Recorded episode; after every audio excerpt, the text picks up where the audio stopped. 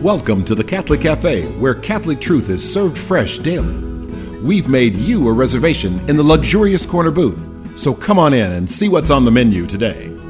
Now, here's your host, Deacon Jeff Drzymski.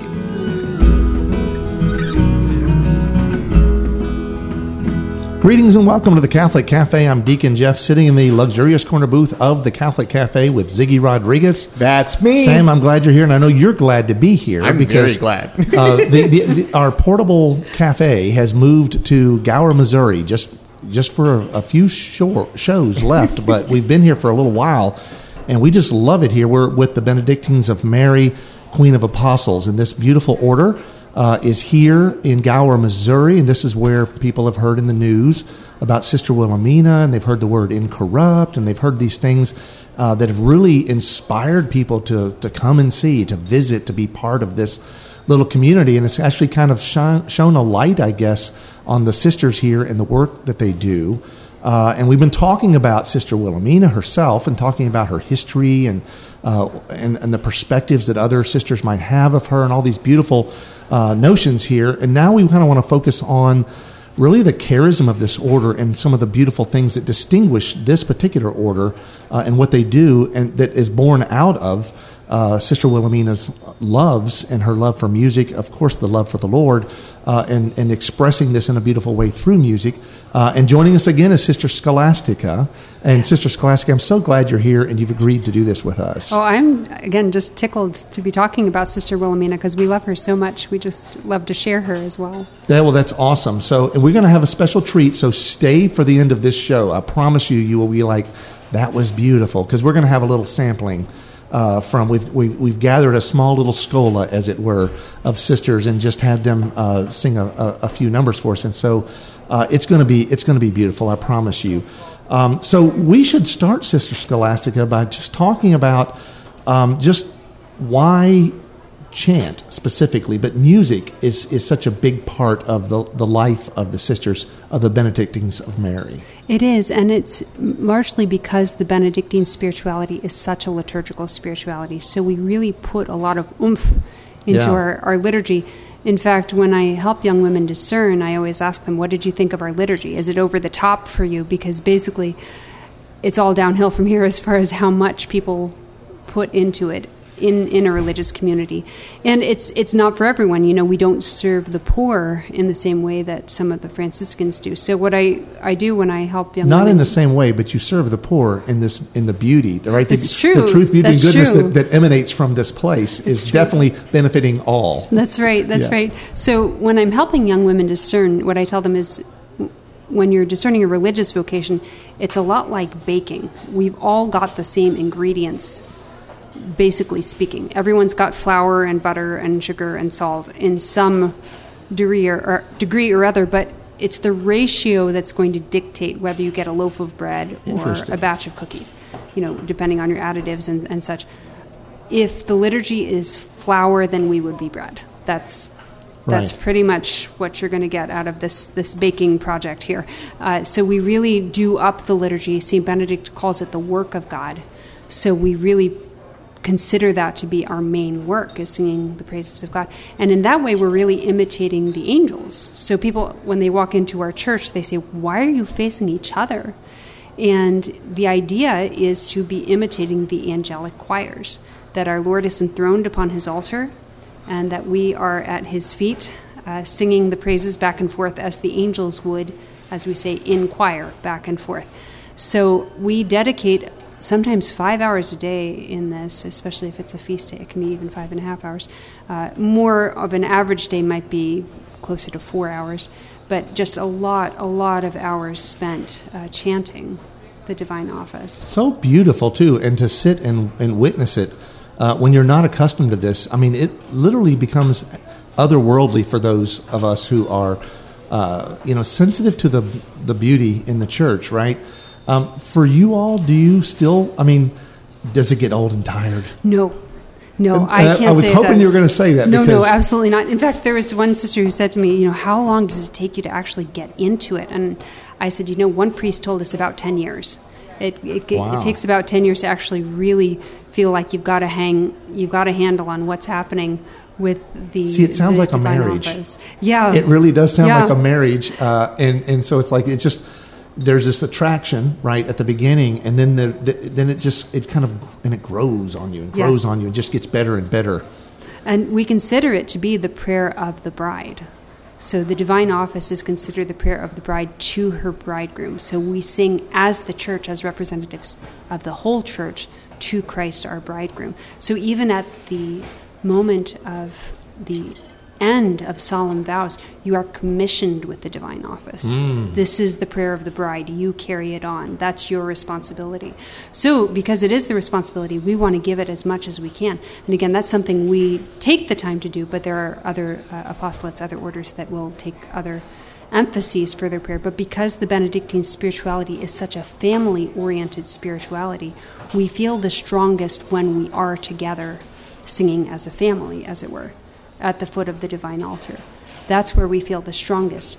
You look at the Carmelite spirituality, and they dedicate so much time to solitary prayer and silent prayer, which we do too. But again, if you were to consider the ratios of baking, we have um, a smaller proportion of it than compared to, say, the Carmelites. But if you look at the great mystics of the church, St. Teresa of Avila had most of her mystical experiences in the context of private prayer, whereas the Benedictine mystic is St. Gertrude, and almost all of her experiences are either within the context of the liturgy or the liturgical year. She will be praying the Vespers of Christ, the Christ the King and have a vision of Christ the King. She will be at Christmas Mass and she'll uh, receive Yeah. a message from Our Lady. So this is this is our way of prayer, just putting so much emphasis on that communal prayer that is the official prayer of the church. And it's a beautiful treasure that you hold and keep, where some might think it's old fashioned and it belongs, uh, you know, it, just in the annals of history and whatever. But when you come, it's it's almost like you're, I don't know, it's just like a, a it's like a, a reunion for Yes. some people when they're not used to this kind of music. And there's something beautiful about keeping that alive because the liturgy is alive. Yes, and one of the most, I think, compelling arguments for chant is that the melodies of the chant were actually written for the texts. It's not the other way around. Wow, Where yeah. the lyrics actually came first and the music was written for them, and the lyrics are the inspired word of God. It's the scriptures themselves. So that's what makes chant so powerful is that it was taken from inspired melodies based on inspired texts. We were actually singing the scriptures aloud because this is God's inspiration and we're, we're giving His word back to Him in a way. And so some sisters, when they say they have difficulty praying, I tell them, well, this is really the whole idea. Uh, what we were talking about earlier was that you can get a song stuck in your head. You can't really get a picture. Sometimes it's bad, right? Oh, Sometimes right. it's a theme from Gilligan's Island. Right, that's not right? a good idea. And, and you know, and people torture you by saying, you know what song I've got in my head? And you say, don't tell me because it's going to get stuck in my head. Rudolph the Red-Nosed Reindeer. I you know, I get it, but I will tell you though, hearing the music like we were just at mass, uh, and and hearing the the the music, and it, it elevates you and it takes you. I don't mind having that stuck in my head. That's exactly it. So when sisters say I have a hard time continuing the prayer as I work, and I say, okay, this was St. Benedict's idea. You spend that much time devoted to music, and eventually it's going to get stuck in your head. And that's what you can carry with you. We can't always maintain the level of prayer where we're so intensely looking at our Lord that we can't look at anything else because we've got to eat. We've got to move. You know, it's not like we can dedicate our entire life to the contemplation of God. If you want to use more of a natural image, you think of a mother holding her baby. Mm. And there are mm. certain times where she just looks at her baby and she doesn't have to do anything else. But then there are times, you know, she has to make the dinner. So what does she do? She, you know, she puts the little child in the in the walker or somewhere where she can keep an eye on him and still make the dinner.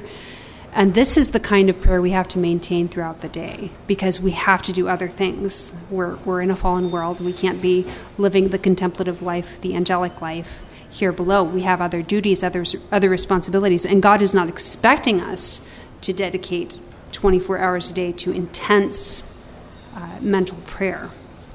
So this is a great way to bridge it. You have music, and music does get stuck in your head. There's something very eternal about music. You can keep the music going in your head. When it's over, you can play it again. You have fade outs in the modern music. Whereas this doesn't really happen with anything else. You can think of a picture for a while, you can think of a movie scene for a while, that's going to come to an end. Whereas music, you can keep it going for a very long time and maintain an awareness of the presence of God that's not available through any other medium. And you know, the, the, the, beautiful thing about that, you were talking about essentially singing or chanting the scriptures, right? So you're taking, you can listen to the Word of God, and there's nothing wrong with opening your Bible and reading right. and looking, and, you, and you're seeing the words, and that's beautiful. It's the living Word, it's, it's wonderful. And then there's this part of singing that, like, sort of takes that, and it's the kind of thing that you can then kind of put the book down, and you essentially just you just take in the Word of God yes. in a way that uh, that's unique, that speaks to you in a, in a very prayerful and solemn place. It's, it's, the kind of thing you can close your eyes to right. and be transported mm-hmm. somewhere. Mm-hmm. That's it. And it's largely because of the simplicity of it. It's not terribly complex, and because the melodies are written for the words, it, it naturally lends itself to staying with you and yeah. remaining in your memory. There are a couple of groups that are out there now that have that have been recording, like Voces8 is somebody I'm thinking of. Just a beautiful, and I've and they, they don't only do uh, sacred music; they do like uh, uh, Irish songs and things like that.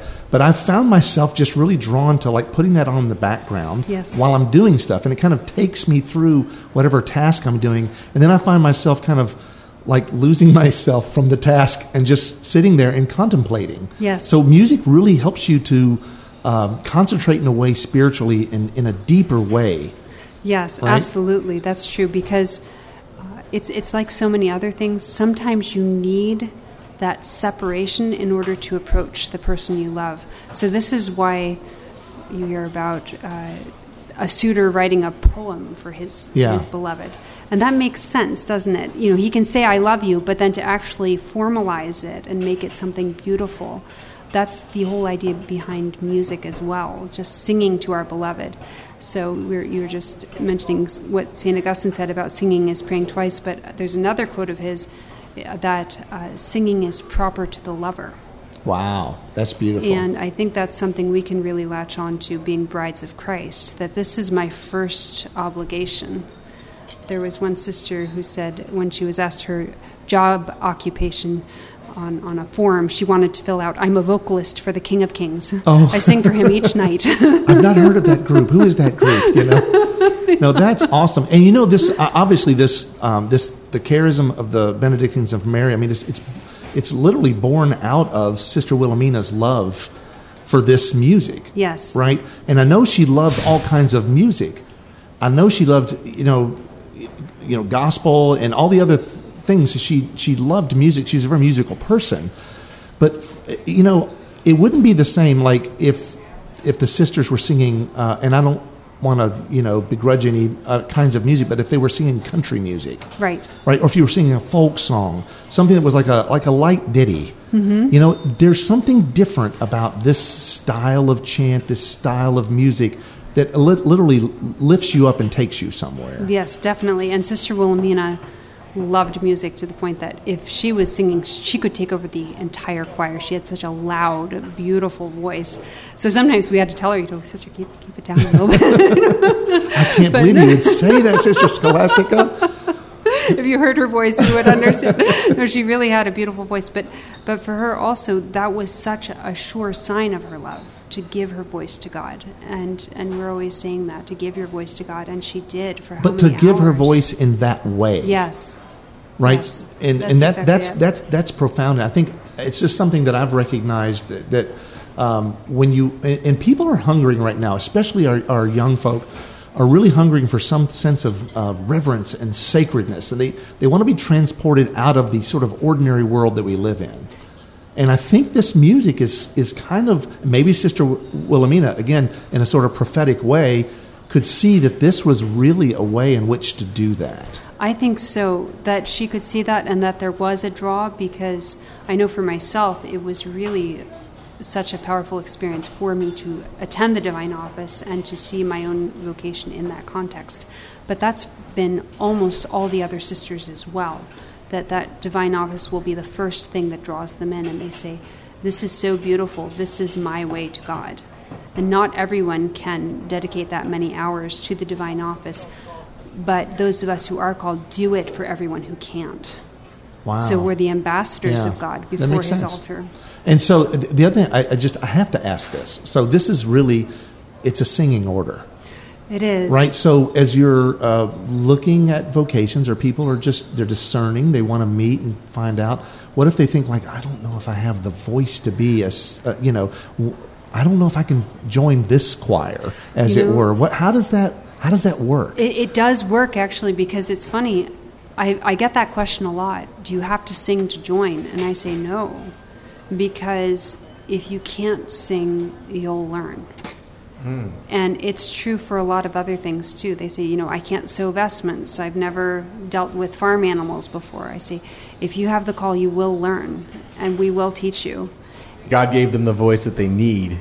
Okay. Yes, yes, and and it's true. We've had young women join who are tone deaf, Interesting. but we we do coax them out of that. maybe that's a miracle that we need to register. No, but but I could see where um, one of the beautiful things about singing, knowing just a little bit about singing, is that it, it- you're a, it's like a family, Yes, right? And and there's there's certain voices that have certain. Some will have more authority at certain times, like the the, the bass or whatever, you know, or the alto, and and you'll start to and there's this sort of ebb and flow that takes place, and then there's this this need to blend, Yes. to be part of to, to create a, a whole. Yes. Right? You've got to have these parts in the right balance. yes. We've had a Benedictine priest actually help us with chant before, and he made that comment. He said, "You're very good at feeling for each other." In other words, just the slightest movement and direction, and we all take up that that emotion that needs to go into that chant at that time. But the other element is the blending, and this is hard because there's there's a reason that Saint Benedict laid so much emphasis on the virtue of humility because it takes a lot of humility to sing. So something that uh, Deacon Jeff and I have noticed, speaking of that, is the satisfactions. Yes. Like we we are very uh, we were touched. If we, Not Mick Jagger. No, but, but Deacon Jeff and I, we noticed that uh, the sisters during the course of of uh, chant, they would stop in the middle of of it, and they would they would bow, they would kneel, and, and do different things, and we didn't know what that was. I mean, it, it, it seemed random. Yes, it right? seemed We'd- random, We'd right. watch, and it was a beautiful thing to see. And all of a sudden, a sister would like, she would just like kneel, bow her head, then she'd sit back down or stand up or whatever, wherever the sisters were. And we thought, what is that all about? could you explain to the audience? No, we do have that very frequently during the divine office. We will kneel down, and when people ask us, "What were you doing?" we say, "Oh, didn't you hear it?" Because we're kneeling because we've made a mistake, and it's not so much that we're saying that we've done this morally culpable act here, but we do take it seriously because we're singing before God. And there was one priest who was he was a seminarian at the time watching us make satisfaction and he said if I had to make satisfaction like that, I would learn to sing much more quickly. and it's true because you're you're catching yourself on your But it allows you to give an oppor- It gives you an opportunity to essentially to uh, to realize God's mercy as you're doing this. Yes. Right. Yes. So at that moment, so it's not like you, it's not a punishment that's doled out. It's you saying, "Hey, I can do better." And, uh, and, and and really, sisters, that was me. I hit that Yes. crow note, right? Yes. And then this this little, and it's a, it's a, it's actually a beautiful kind of flow in this movie. You see them, and, and we all don't know. We're like, oh, look at that holy sister. She's been she's been kneeling a lot, you know. but but really, this is part of a process of improving yourself. In other words, singing better for God. Yes, and that he will accept that satisfaction, as we were remarking about earlier. Just that that's all it takes. You just your little I'm sorry to our Lord and I'm sorry to my sisters and I'm gonna pull my thoughts together here. Well, so as I promised, uh, we're going to have a little treat. We have uh, the, uh, the, the our beautiful sisters here um, have formed a little schola, and we're going to hear just a little sampling. And what we're going to hear is this song, uh, "We Do Believe," and it was written by Sister Wilhelmina, wasn't it? Yes, she wrote it in 1971 or 1972 when she was reassigned to the Mother House, and she gave it to her dear friend, Sister Benigna, who was the pianist, accompanist of uh, the opera singer Marian Anderson. So it was Sister Benigna who wrote the music, but Sister Wilhelmina who wrote the poem. So beautiful. Yes. Well, sisters, uh, this, these are the Benedictines of Mary, Queen of Apostles, uh, a small sampling of, of, uh, of Sister Wilhelmina's uh, uh, beautiful song here, but made even more beautiful by the singing. Let's listen.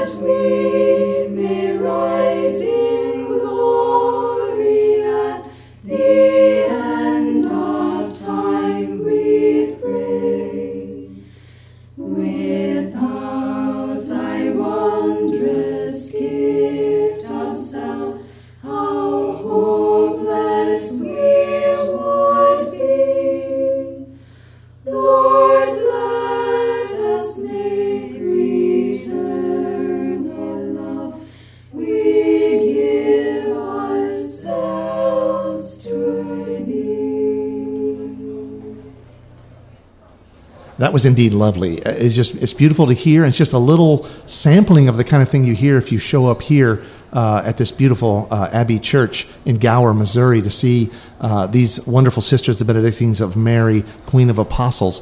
Um, and you know, uh, Sister Scholastica, thank you so much for joining us again and, and offering this insight into this this charism and this, the beautiful part of music and the liturgy and really in the life uh, lives of these sisters. Thank you for having us, really, because it's it's just such a joy to sing your life to God, and that's this is the life that Sister Wilhelmina started for us. And you know, Deacon Jeff, we've been telling the people in Radio Land where to find the sisters. They're in Gower, Missouri, and it's a wonderful abbey to visit. It's an amazing place to make a pilgrimage and to visit Sister Wilhelmina. Uh, but also, you can visit the, uh, the sisters by visiting their website, which is benedictinesofmary.org. You can learn more about the order, but you can also donate to the order if you feel so led. They definitely need your support. And so, hopefully, you'll visit them and uh, support their mission. Right, you are, Ziggy. BenedictinesofMary.org is where you go to find out more information. Now we have time for one more selection, and uh, the sisters have agreed to uh, sing the Ave Maria that we heard today at Mass. It was quite lovely, and I think you'll enjoy it as well. And we always end this show with a Hail Mary. And so this, this is our gift to you uh, and our Blessed Mother.